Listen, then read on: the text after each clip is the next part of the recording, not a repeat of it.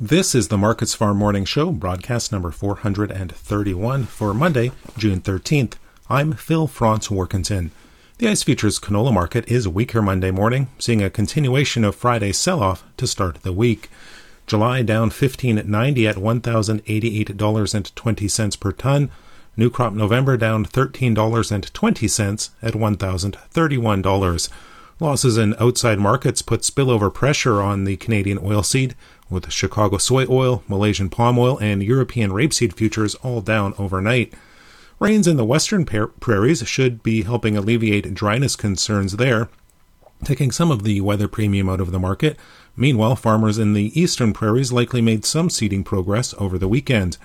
Weakness in the Canadian dollar provided some support, helping underpin crush margins. The currency has lost roughly 2 cents relative to its U.S. counterpart over the past week. In the U.S., soybeans and corn are both lower while wheat is higher. Heavy losses in world equity markets had investors backing away from grains and oilseeds, with soybeans feeling the brunt of that selling in Chicago.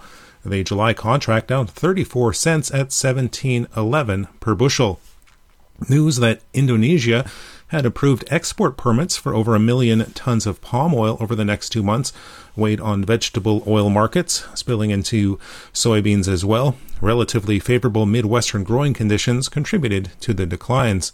Corn futures, they were mostly lower, with the July contract down 7 cents at 766 per bushel. Uncertain growing conditions kept some caution in the market with hot temperatures but scattered rains in the forecasts over the next week for the Midwest. Wheat, meanwhile, it's mostly higher. Minneapolis up 3 cents in July at 12.24 per bushel. Kansas City up 2 cents in July at 11.65 per bushel. And Chicago wheat, it's up a half cent in July at 10.71 and a quarter. Hot temperatures in Europe are cutting into the production prospects there with a lack of movement on Ukrainian exports also underpinning the market. The U.S. winter wheat harvest is just getting started in the southern plains and will be moving northwards over the next month. That's a look at the ICE futures and U.S. markets for Monday, June 13th. In Winnipeg for Markets Farm, I'm Phil Franz Warkentin.